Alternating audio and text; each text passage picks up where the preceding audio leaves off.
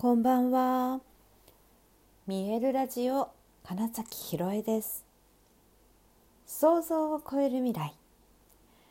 自然はいつも大きな愛で包み込み、真実を伝えてくれる。ネイチャーメッセンジャーをしております。はい、改めましてこんばんは。2023年12月2日、見えるラジオ始まりました。はい。さて今日もね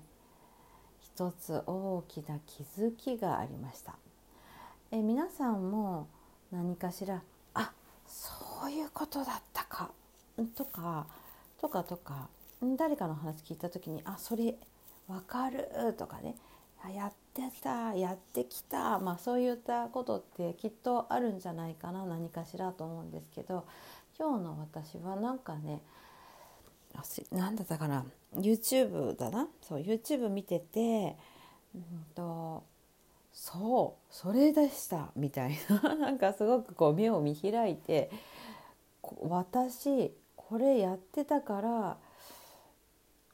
なんだろうそういう意味ではそのうまくいかないじゃないけどあ分かりやすく結果出てなかったなみたいに感じたことが1個あったんですよ。でそれは俗に言う質問の部分です。質問が大事だよって話は聞いたことある人多いんじゃないかなと思うんですけど質問ねなぜじゃあ質問がいいのかあセルフコーチングっもねあのおすすめなんですけどつまり自分に対してヒアリングすることというかね、はい、質問を投げかけるってことがなぜそんなにいいのかっていうとですねそうそうですそうですってまあ一番最初に思ったのが本当ふあまりに当たり前にやってたから忘れてたんだけど脳みそは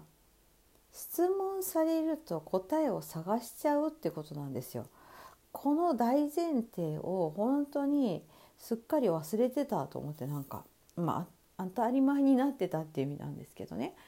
だから今日はそうだよねとだから質問すればいいんじゃんっていう時にその質問の仕方を無意識に間違ってたみたいなことに気づいたわけですよ。いいですか？もう一回言いますよ。まず大前提として脳みそは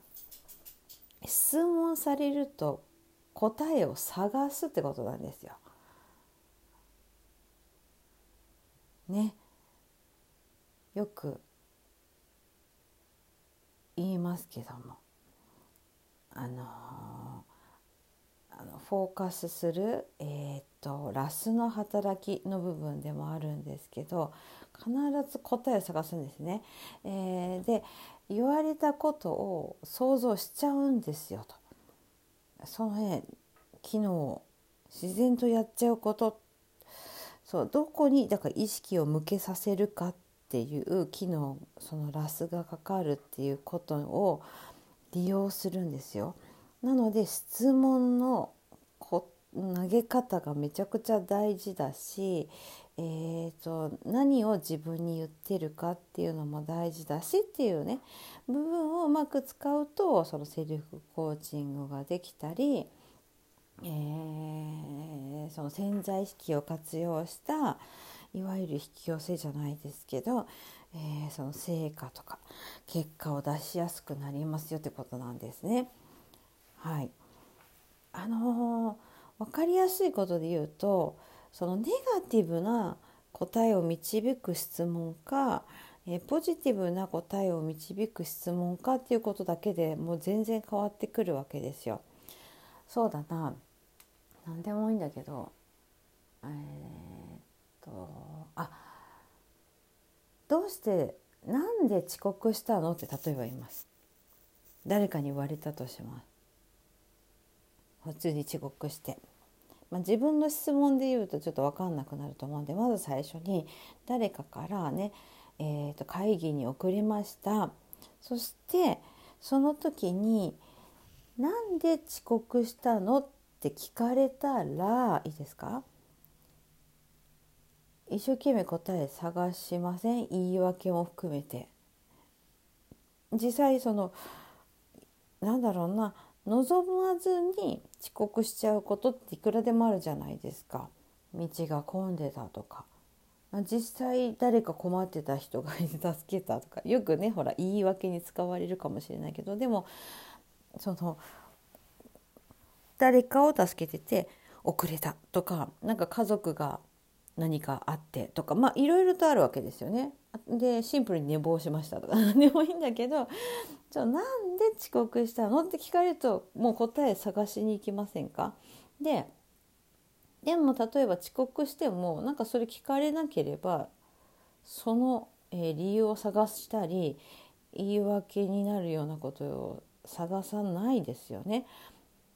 ですよねっていう。はい、だから質問をされちゃうと答えなくちゃっていうモードに入っちゃうんですよ自然と。なので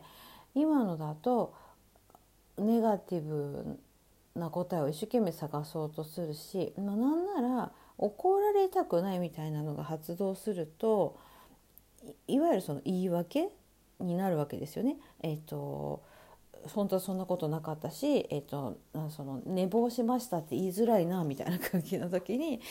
ちょっと道が混んでて」っていう言いたくなるみたいな。はいででですよこれはこれをそのまま、えーと、活用してじゃあ例えばですよ何かプロジェクトがうまくいきました。はい、その時になんでこれはうまくいったの？って聞きますよ。そして今皆さんの頭の中で今ただ例題なだけなのにきっとこういうことかなこんなことが考えられるんじゃないかって想像しませんでしたか？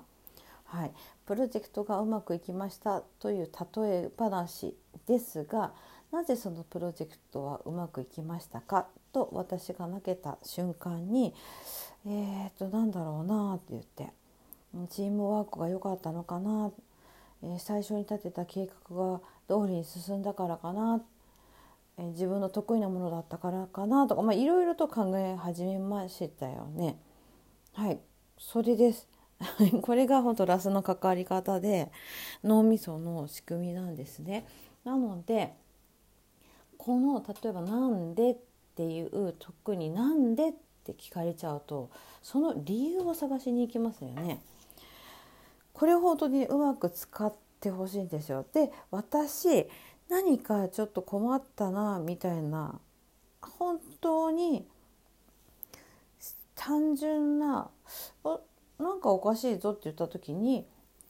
なんでうまくいかなかったんだろうという、まあ、すごいシンプルに言うとそういった質問を無意識に自分に投げてたなってことに今日気づいたわけです。いいですか？今のプロジェクトみたいな話でいくとだからなぜうまくいかなかったのだろう。これねついやってると思います皆さんも。というのも何かが起こった時には、えー、その反省をしなさいと促されたり 原因を導き出したら次にはもう失敗しないよねみたいな。だってその理由が分かっていたらうんとそれを繰り返さなくてきゃいいだけだよねって考え方が染みつきすぎてて当たり前に、えー、何かちょっとうまくいかなかったな理想と違ったなっていう時になんでうまくいかなかったのかなって考えちゃってたわけですよ。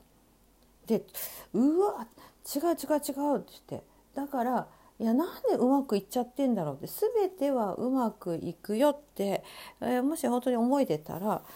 その一見失敗とかいいですか？一見失敗とか、えーえー、と思ってたのと違うった思うことが起こった時に、うん、なぜこんなにもうまくいっているのだろうって質問を投げてみるんですよ。するといいですか？そのネガティブに思えるような問題のようなこともあいやいやいやいや2つの選択肢があった時にこっちを選んでなんか失敗したように思えたみたいなこのことによってあっちを選べるじゃんとかなんだろうなすごいそのポジティブな理由に変わるの分かります？そのなんでうまくいっちゃうんだろうっていう方で考えると。ただそれだけですね。でえー、っと言い訳みたいな話とかで言うと何度も何度も繰り返してもいかにも自分が本当にそうだったんだと思い込むみたいになるじゃないですかあの狼少年の話のように。なので常にえー、いいことの方にフォーカスした「なんで?」という問いかけをしていると自然とそのポジティブな状態でかつ本当にうまくいっちゃってるなという答えをすぐに探し始めるそしてだんだんとそれが本当だと思い込んで、えー、いわゆる引き寄せっていうのが起こるってことなんですよ。ついえー、望んでないことが起きた時になんでうまくいかなかったのだろうにしてしまうと永遠にそのなんでうまくいかなかったんだろうを続けちゃうんですね。はい、なので常に質問はポジティブな理由探しのためのなんでこんなにうまくいってるんだろうっていう質問をぜひ皆さんも使ってほしいなという今日のお話でした。はいということで本日もご視聴くださりありがとうございました。2023年12月2日見えるラジオ金崎ひろえでした。おやすみなさい。